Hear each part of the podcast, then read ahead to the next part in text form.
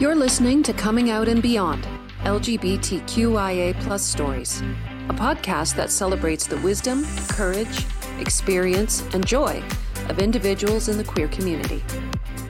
Every week, we feature a guest who has a remarkable story to tell about their coming out and the life they've lived beyond. Now, here's your host, Anne Marie Zansel.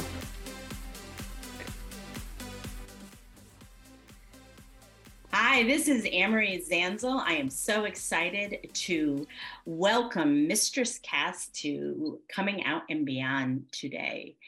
Mrs. Mistress Cas is an intersectional, no, sectional. How do I say that, Mistress Cas? so I'm just playing off intersectional. I got that. Like with the SEX, yeah. Intersex, I like my C keeps coming out, is an intersectional educator, therapist, and scientist from San Antonio, Texas. She is queer, polyamorous slut who aims to advocate for sex positive cultural practices in all settings. She works as a therapist for Respark Therapy Foundation and provides education trainings on various mental health, relationship health, and sexual health topics to diverse individuals and healthcare professionals. Welcome, Mitch, Mistress Cas, to the show. Hi, thanks. And Miss is fine too. Like you don't have to use mistress with me. Okay. Even Cas is fine. okay, because I saw the Mistress Cas on your Zoom link here, and so I'm like, okay, got to call her that. Okay, Cas. yeah, we could be more casual. It's okay. I'm so excited to have you on the show. I think you're our first person that has talked to talk about kink and polyamorous relationships. So, really excited to have this conversation. So, tell me your story. Yeah. So, uh, yeah, I use the intersectional uh, lens and and username stuff and everything because, like, that's my story in essence.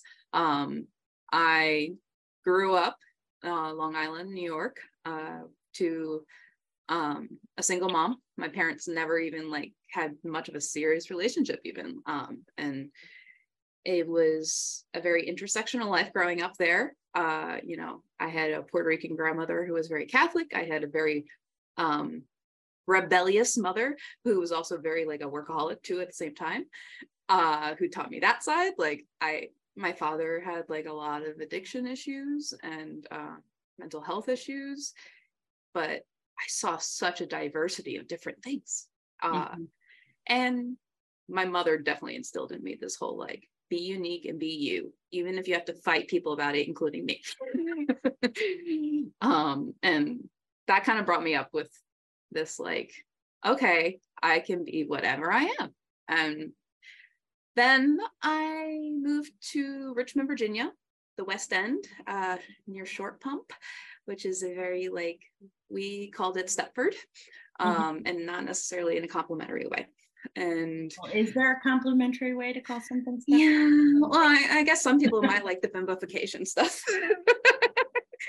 yeah, I it was not the right fit for us uh, that part of the world and and i was at 14 going into high school um, and I didn't like a lot of what I saw. Uh, and I, but I still was like fighting everything because I was like, I was student leader of everything, uh, like the GSA in our school, the, you know, ecology club, medical club, choir, marching band, color guard, drumline, all these different things I did. Um, and because my student body was fantastic.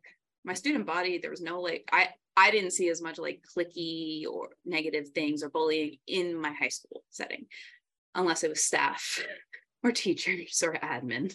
Uh, the student body was great. Um, the adults it's connected to it, not so much. Um, and and I realized that like I I wanted to keep serving next generations. I wanted to keep serving like yes, my generation, um, but like lay the foundation for the fact that I saw this student body that was like, even though it was Richmond, Virginia, like kind of conservative, very white part of it, um, they were precious people, even the jocks. Um, and so I kind of like saw that and took that to heart. Um, but I went down more of the epidemiology route professionally 1st mm-hmm. Why uh, is that? I, I saw a documentary maybe freshman biology uh, in high school mm-hmm. on like an Ebola outbreak. Um, Ooh, so cool. yeah. Well, I was always a scientist person. That was always a thing um, since very, very young.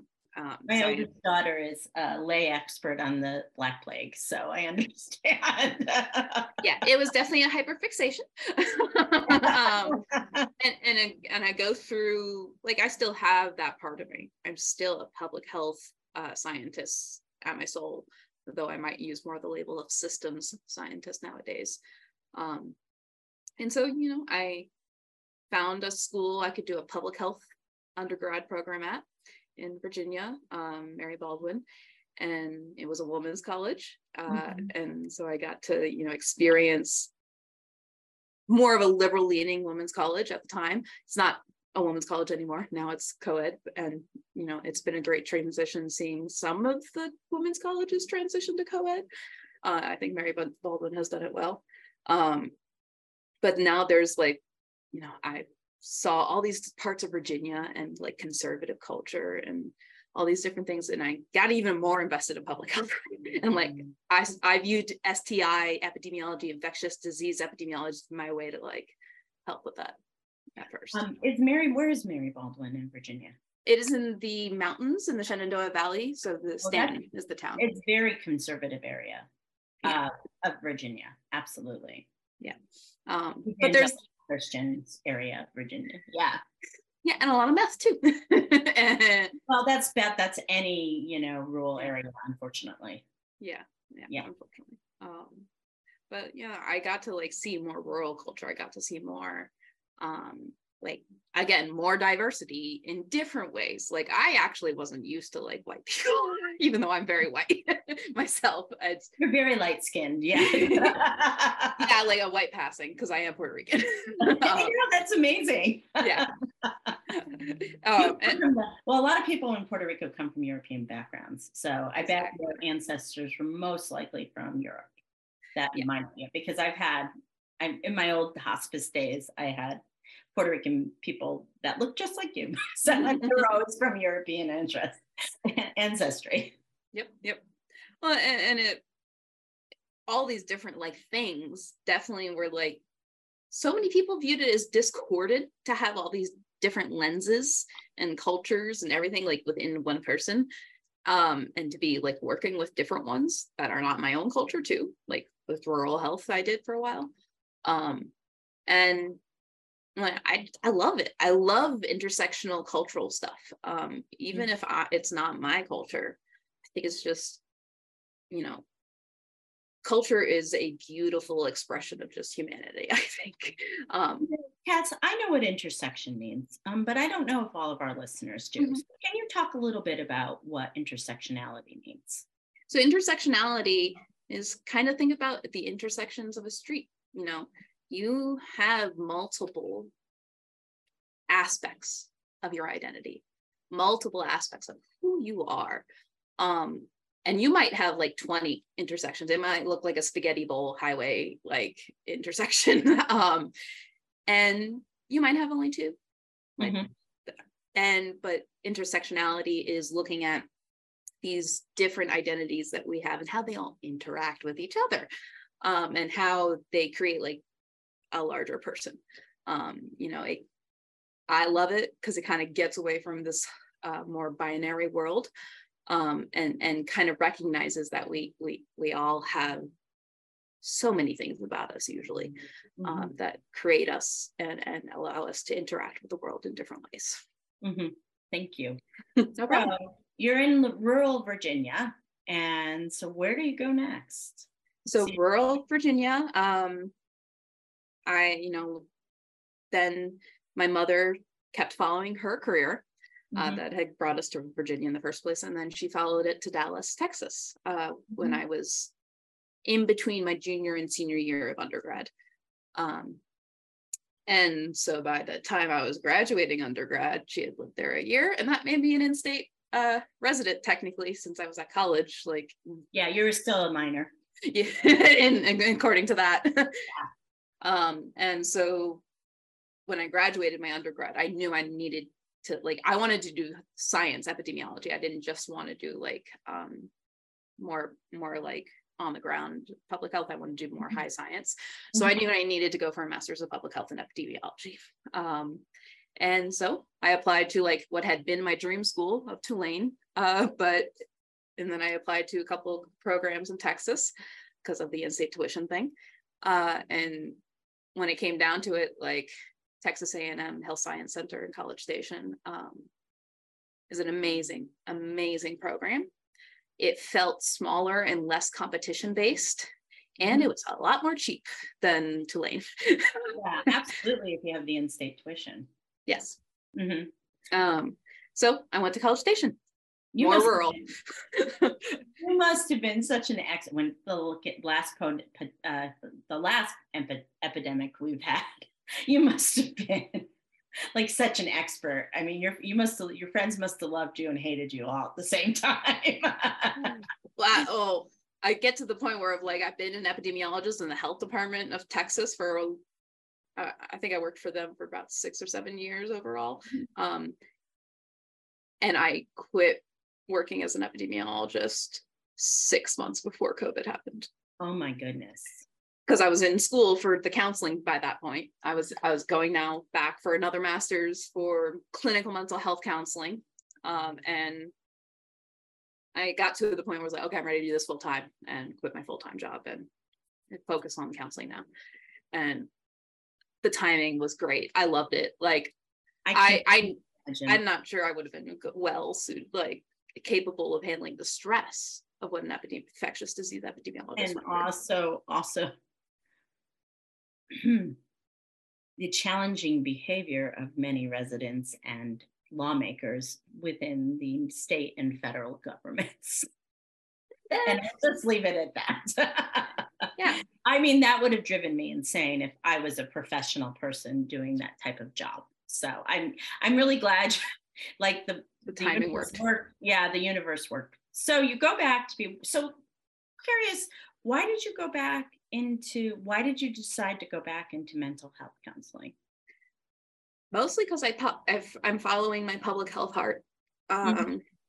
and like part of that is also you know being raised so sex positive um, and so uh, just tr- like authentically, um, being in public health. Uh, especially, I was more in the like tuberculosis realms. Mm-hmm. I got to really see the struggles of marginalized populations and the sick. Mm-hmm. Because not all tuberculosis is like a marginalized population. A lot of it's white uh, in this country and, and very like who you wouldn't think. Um, Mhm. And so I saw these people, yeah, they're struggling with an infectious disease and like the medical side of that and all that. But what I saw ignored most during their treatment was their mental health needs and general wellness needs. I understand.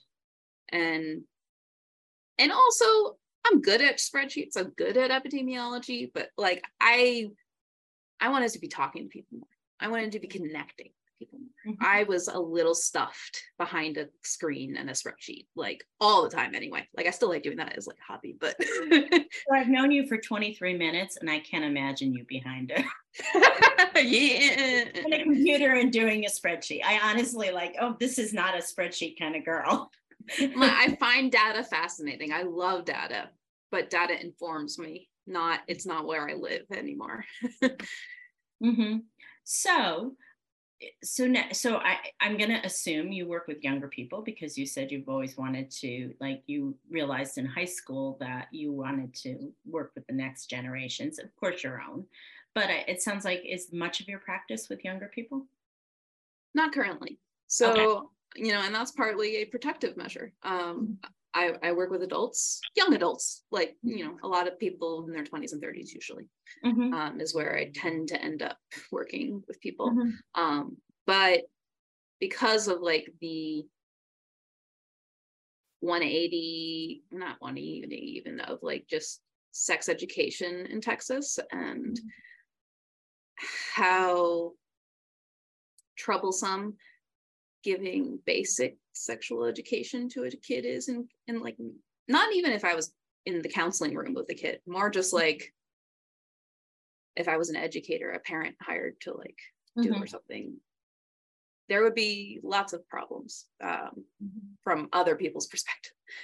Mhm. Um, and it's a self-protective measure not to really work with kids right now. Um, and maybe if I move to a different state or things change, or if I don't maybe do counseling, maybe I'll open up to like doing more like education in, for Mhm. kids at some point. But um, right now I, I work with adults and I and I do a lot of like um, helping the next generation of polyam and kinksters be consensual and be healthy and happy um, in their 20s. So do do your clients seek you out because of your knowledge of polyamory and kink? Or Some of them. some of them. Okay. some of them just want a like I I am a sex therapist and Yeah. specialty. So some of them come for just sexual trauma reasons, sexual disorders, or couples that just want like a more sex positive approach um, in their regular couples therapy. Um I'm gonna I, I I'm this we're gonna just go veer off just That's so- okay. Um, so so many times in older, like in like I'm in some groups of women that are like 50 plus and stuff like that, and they're mixed, you know, gay, straight, you know, they're more like they're just like that. And so many of the women are like, you know, my sex life with my husband is terrible. I, you know, we've gone, you know, we've gone to this and that, and it's always the woman's fault Mhm. always the woman's fault. So, I, like, you know, I don't, I like, have you ever considered maybe you're not straight? Comment, which is very, very, For some people, that's true. yeah, for some people that's true.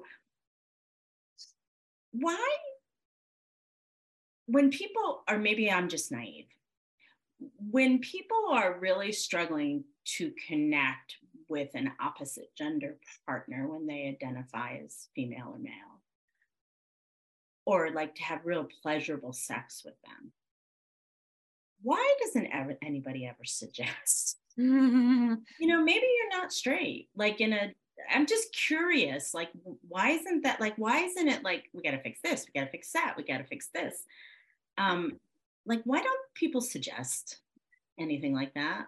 So you know we might be getting more and more people that will suggest it i think nowadays um and but it's usually not going to be the clin like the mental health clinician they're seeing usually. We might um if we feel the client is like they've expressed some things that are like green flags for that like um we might be like we might explore topics in that realm mm-hmm. that allow them to come to that saying that themselves in yes therapy. right. Um because my unless a client says like i wonder do you like if a client asks me like do you think i could possibly be like whatever gay or straight or whatever? I and i i'll answer honestly. I'm not the therapist that's going to be like i'm talking about the sex therapist though. Yeah. Well Not- and i'm not talking about i mean like a so a, a the horror stories i've heard in the queer community around um around therapy has been it's unbelievable it, it, there's a lot of bullshit out there Yeah. And so I'm really talking about your average sex therapist. like, why isn't like it's like like to me it seems so obvious just to make that suggestion. Or maybe again, naive. my we have like i'll talk a little more specifically about like someone who maybe comes in say with a self-diagnosis of sex addiction for Right. example Okay. uh, that's i belong to an alliance uh, that is uh, within AASECT which is one of more national organizations on sexual health and wellness from a sex positive lens. Um, my alliance is very much more about the fact that sex addiction is not a valid scientific diagnosis um, and it is not a like sex doesn't match up with the addiction model um, and the addiction model isn't great in the first place and so we we are open to the fact that like oh you say you're a sex addi- addict What does that? you're that just hooking up with the same gender have you ever thought of have Yeah. you like then in our lens, we are more likely to bring that up because a lot of the sex addiction models are kind of homophobic. Um, and and there's even some of them that say like the only valid sex is in a heterosexual legal marriage. Um, so we go away from that. We we we if there, okay. you know, like sex addiction is, you know, sometimes we'll call it just this like um compulsion kind of thing, or it can be you know, anxiety, it could be OCD. There's usually another reason, mm-hmm. not not mm-hmm. that it's a classical addiction. Mm-hmm. So tell me about polyamory. do you practice polyamory? I do. I okay. do. Um, right.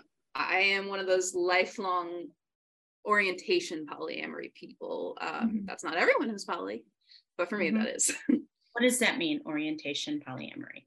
So I, you know, I'm I'm not the type of person who would say polyamory is the same thing as like sexual orientation. I call it a relationship orientation. Um, and there's different relationship orientations out there besides polyamory and monogamy. Um, there's many, and but in general, orientation is part of who you are.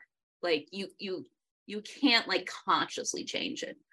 Mm-hmm. Um, and we change over time sometimes yes that happens people are different from you know what who they were at 10 to 40 but orientation is more just it's a big part of you it's a big part of your identity um, mm-hmm. and it's not something i could just like do without okay so you've been always oriented towards polyamory yep. and uh, so first of all give us a definition of polyamory Polyamory is a form of consensual non monogamy uh, that values love and deep connection relationships.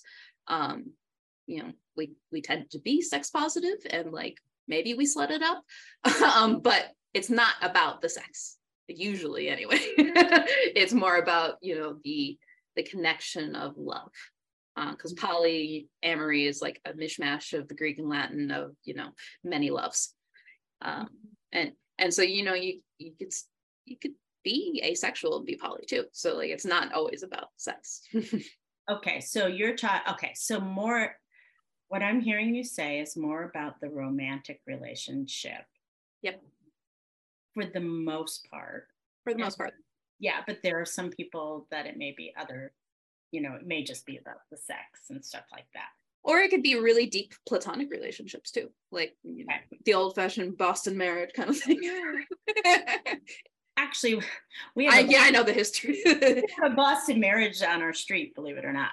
Um, or they claim they are um, so mm-hmm.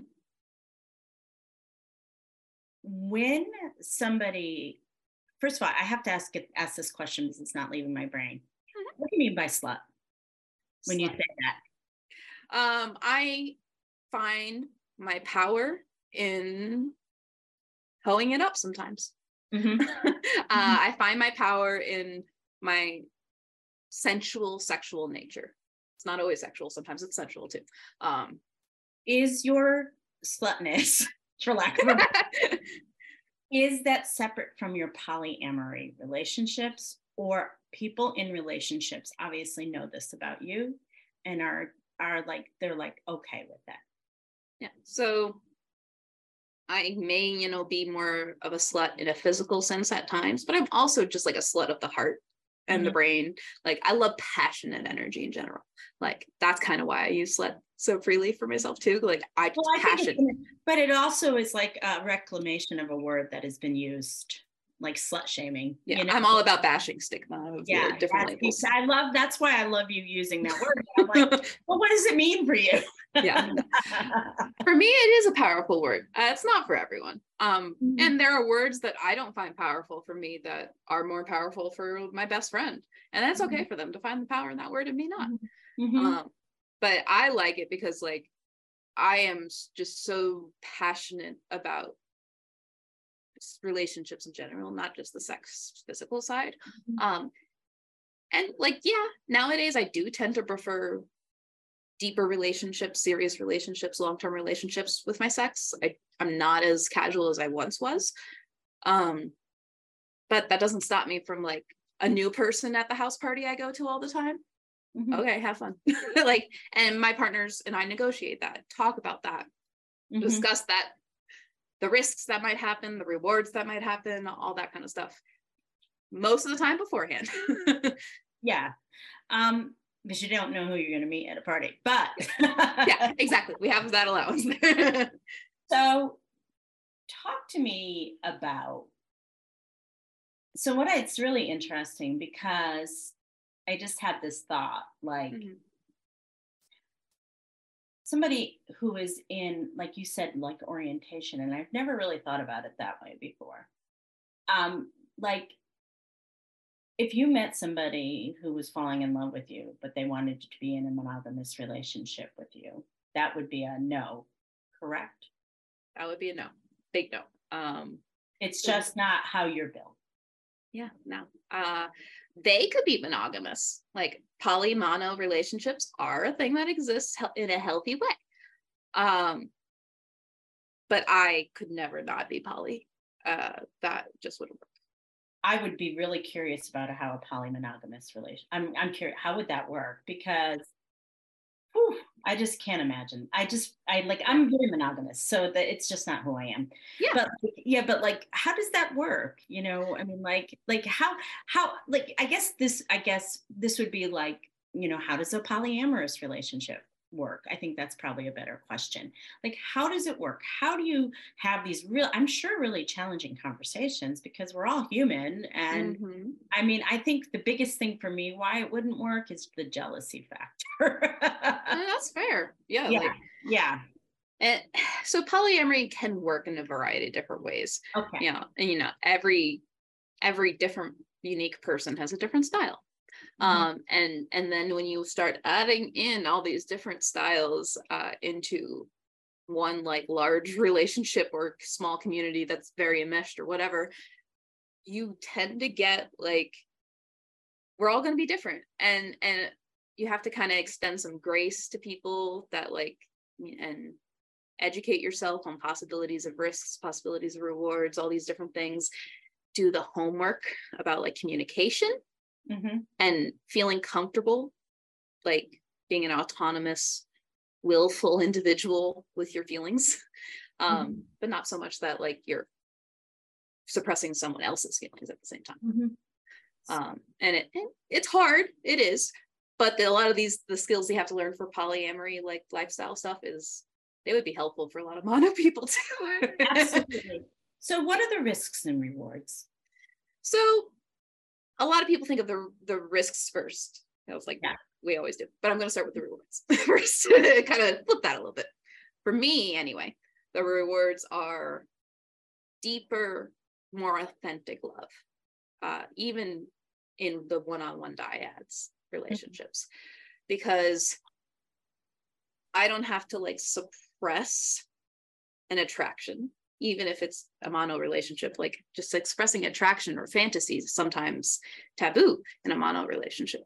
Um and so like the fact that i don't have to suppress that i can be fully authentic in my passionate self um and with them too. Uh like a lot of the time you know the the, the issues that come up in mono relationships is the assumptions we have about our relationships. Um like the the the passive assumptions that we haven't discussed with our other partners and everything. And you know the difficulty is you're going to run into those assumptions in in polyamory. You like you're going to run into them face first and break your nose. If you don't do the homework first and discuss these things like in depth um then it will be a little bit of a shocker on you um when you do run into these different risks of like emotional like hard things because we're not like raised in our society to Be polyamorous. Yeah. well and just be emotional and let Oh, that yeah. be like a healthy thing to like be authentic and vulnerable and stuff with people Mhm. um in a responsible way like that's not normalized in our society in general um and so that's the hardest risk is like facing that like it how that the vulnerability and, and and saying what you want and what you need and also listening to somebody what they want and what they need. Yeah. And of course there's like STI risks too. There's, you know, pregnancy, there there's, you know, just drama risk too. Like that's all a possibility, of course. But for me, the like the one I prefer to talk to people about is like this could be really uncomfortable. And it doesn't like if it is uncomfortable, that's so for some people that's reason to step away and it's not right for them. Mm-hmm. But that's not always like sometimes a little discomfort is where the magic happens, kind of thing. so, what are the rewards? The rewards, like beyond that, like deep connection, that like I feel safe and powerful in vulnerability and authenticity. And so that's like a big reward for me. You know, other rewards are like you have a lot of play a lot of the time. You have a lot of play in your life and pleasure in your life. Mm-hmm. Um, not just like heart wise, like, you know, mm-hmm. hobby partners, all the orgasms, like all these different things. Those are definitely rewards. Um, and another big one is the community. Mm-hmm. Um, like you, you, you can get positive, supportive community in a lot of different ways, and it doesn't have to be like polyamory specific. Um, you, you know, it might be a running group or a burning burner group. They're very poly heavy. Um, those communities, like it brings back this old tradition of like takes a village kind of thing. Um, and yeah, absolutely. And that's a big reward. so so polyamory isn't also i mean it doesn't mean that the three or four people are all in relationships. There may be various relationship patterns within the, the relationship of three or four. What's the difference between open marriage and polyamory?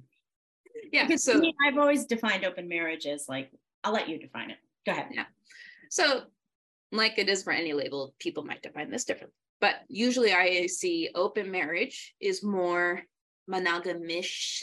Like an open marriage is more um you may have a sexual relationship, maybe even a deep platonic relationship outside of your marriage. But the marriage comes first. And they can't, you know, have certain like relationship status things. And there's a there's a lot more hierarchy to it. And also too, I would assume that if the relationship comes first, there's a lot of permission given. Yeah. Versus this and, is and harder boundaries. Yeah. yeah, yeah. So you keep talking about homework. What do you? What's the homework? Okay, before, before Cas came on, I was talking to her about later in life community, my later in life women that I work with. That a lot of times they go and when they're starting to explore this, like their sexuality, they would they go into open marriages, which pretty much sign, sounds how you defined it. Mm-hmm. Or sometimes they define it as polyamory, although there's a lot of confusion, like because basically they're having a relationship with a woman and there's no other, you know. So to me, it's minimizing the the the women loving women relationship. Honestly, oh, yeah. Oh, oh yeah, that's what I say on the podcast. uh, no, dating woman's not a threat at all. I know. people because I always say that because like when you tell your wife if your wife is, thinks she may be a lesbian and you tell her to go explore and she has really she ain't coming back, dude. I'm telling you, she's not. Fair, fair. So anyway, um, I'm so uh, I was saying that um, there's a lot of confusion about that. Mm-hmm. So, but let's say like a couple is really thinking about doing this. Um, what's the homework? So the homework is really like getting in touch with those assumptions I mentioned earlier. Mm-hmm. Um, because like you don't have to run into doing the activities, the behaviors of poly right away. You can you can start exploring the concepts of it by you know reading the books that are popular in the community. There's podcasts too. You go get therapy from a polyam uh, or cnm kind of person therapist. Um, but it's more about facing the already established assumptions in your relationship um, about romance and sex and pleasure and all these different things um, power even and getting in touch with that stuff in your life mm-hmm. because if you don't get in touch with that stuff in your life before you start it's going to blow up yeah and some of and and the idea of like I might be a lesbian, okay, go go date women outside of our marriage isn't inherently a bad idea. But the problem is the men usually have a one penis policy, which is a red flag in polyamory. Um, we like if someone has a one penis policy, that like means they're minimizing women loving women relationships, and um, it's usually like an insecurity red flag too. Um, and what do you mean one penis policy? I don't understand. So one penis policy is the the straight passing marriage uh, where the guy says the woman can date but can only be with and have sex with him, the one penis. well, what's really yeah, I always say that I I've I've said for such a long time with the women I work with, you know, because their husband and I've been that woman, so mm-hmm. um, their husband gives them permission to go out and explore. Um, and I say, well, the thing with that is that inherently that is um, pretty misogynistic and patriarchal because they would never tell their wife if their wife was thinking, "Hey, I think I want to go see other men." They see other men. They would be like, "Don't go." That would be an absolute deal breaker. But we do not value women in our society. So when a woman goes out and has sex with another woman, it is seen as less than. Yeah. And kind of bullshit yeah it is bullshit and so so in my experience in the later in life community i find that people who come from monogamous marriages i often see it in the framework of grief and i see it as bargaining mm-hmm. um, because they're trying to keep something afloat that oftentimes because of the partner's sexual orientation and a need for a like outlet yeah and and also too a lot of people like in the beginning when I came out, like it wasn't about sex for me. Like, yes, sex was a byproduct and it was amazing and the best sex I ever had in my life. But it was more about having a relationship with somebody mm. you know, and having an uh, like like in a romantic relationship. And in fact, when I was with my ex husband, he used to say to me, he would say to me, Emery, if you want that, you need to be with a woman. I can't give that to you. Um, and and the thing is, is that I find that um, a lot of times, especially in the beginning, people really like even the women coming out, minimum they think it's just about sex, and yeah. and it's not you know mm-hmm. and it's not and and so what i found is that a lot of times people like i find that typically when people come from a monogamous marriage it is very difficult to move in to either an open marriage scenario mm-hmm. or a polyamorous scenario i find i have found maybe like this no scientific data behind this but just my own experience probably 10% of all those relationships work. Mm-hmm. Have you seen that as well in your own work or would you would you say yeah that sounds about right? so I think it's getting better. Okay. Maybe, maybe maybe like that is maybe accurate for the population you're working with. I think it's that that percentage is probably going like the success rate is going up. Um, mostly because more men are doing the homework nowadays i think like i ah. see way more straight passing cis men in heterosexual marriages doing the homework of like facing their emotions and being deeper um, when their women's express this desire that they can make the polyam work and they avoid they try anyway to avoid the misogynistic pitfalls of it um, it's still hard to men- make that transition it's really hard uh, mm it's not impossible. Mm-hmm. Um, you know, a lot of the time, though, this is the first time these these straight passing men have been faced with like different assumptions about sex and romance and connection. Mm-hmm. And it that's not it's not necessarily the sex that's the issue like you said earlier it's it's that yeah um I, I know a lot of queer men have polyamorous relationships um mm-hmm. it's not as common in the queer women community, but there are like yeah. you know the most famous is Martha Beck right now. Um,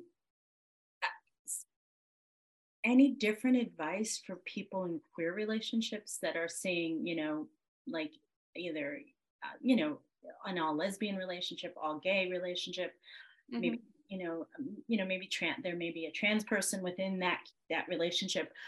How would you know? Is there any? Is there different advice for them than the like straight passing relationships? yeah. Uh, well, there, the the advice is maybe just a little more about safety um, and not even from like an STI angle. Like the straight people tend to not get as much STI testing, honestly, than our queer population. Mm-hmm. So like that might be a little lower nowadays, especially in certain circles that are more sex positive and get the testing done. Um, it's the safety risk of like the violence out there, um, and and and your families, like they might have been okay with like the queer coming out stuff, but not necessarily polyam. Mm-hmm. Um, and it seems weird to me sometimes that like you were okay with that but not huh? Um but it happens and there's a lot of bullshit going on in the world. Um so there is that like complication that intersectionality there that like that makes it a little more uh problematic for some people to actively engage with their polyamory uh if they are queer. So you are fascinating you have a lot of information. We're going to have to do a part two with the kink because we are now at 12, we're at like 45 minutes and okay. I would like to go longer than that. But I would, I would love to invite Kat back to come to talk about, um, uh, uh, to uh, talk about kink mm-hmm. and, and, and if they, if, if Cas, if anybody has any questions or, um, or, you know, wants to seek out your guidance, how do they find you?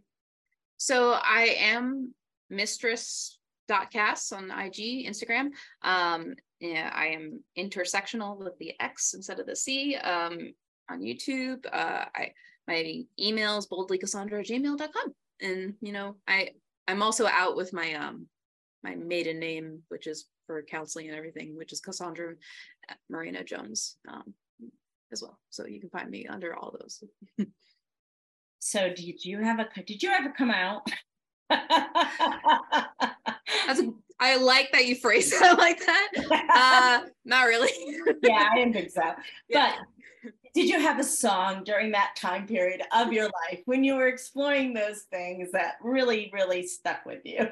uh, so like I, I am a like a millennial kind of solidly, and so I definitely, of course, growing up in New York, like Born This Way was the whole thing at that time. Mm-hmm. They like right around that time. Um, though like I was trying to think about like which ones were more, but like it wasn't necessarily like a coming out anthem kind of thing. It was just like made me feel feels.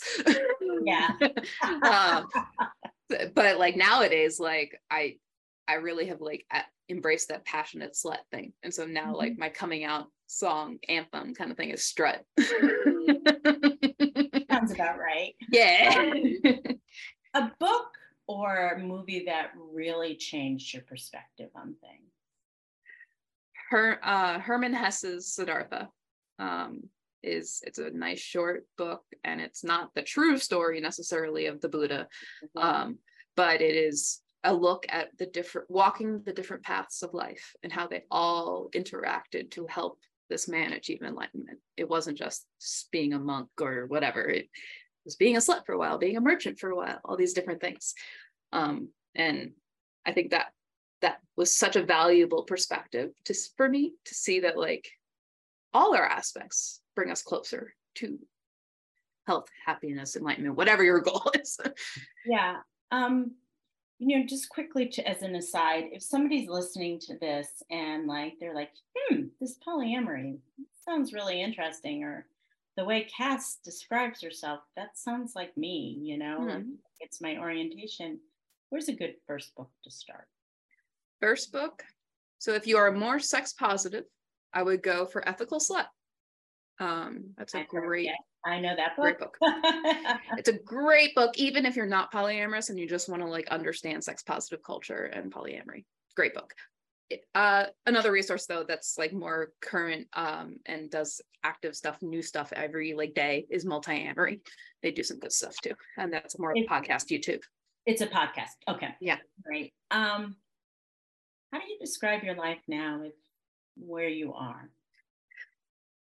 Um, my I use I do use the intersectional label. Like that is definitely something I I try to do. Like it's that multiculturalism.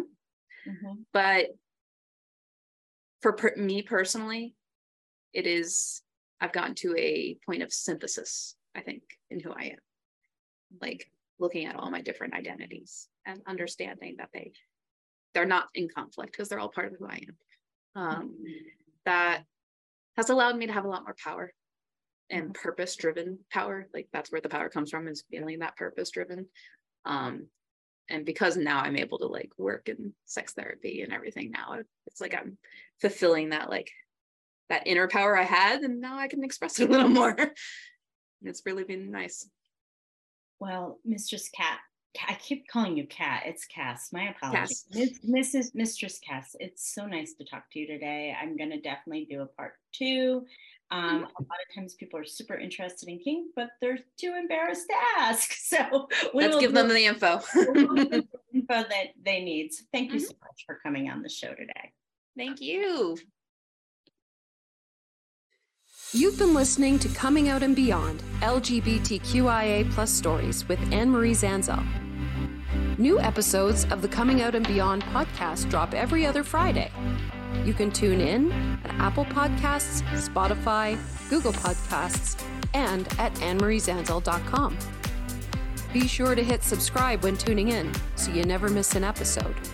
And for more resources, articles, videos, and a free downloadable guide for coming out later in life, visit annemariezanzel.com.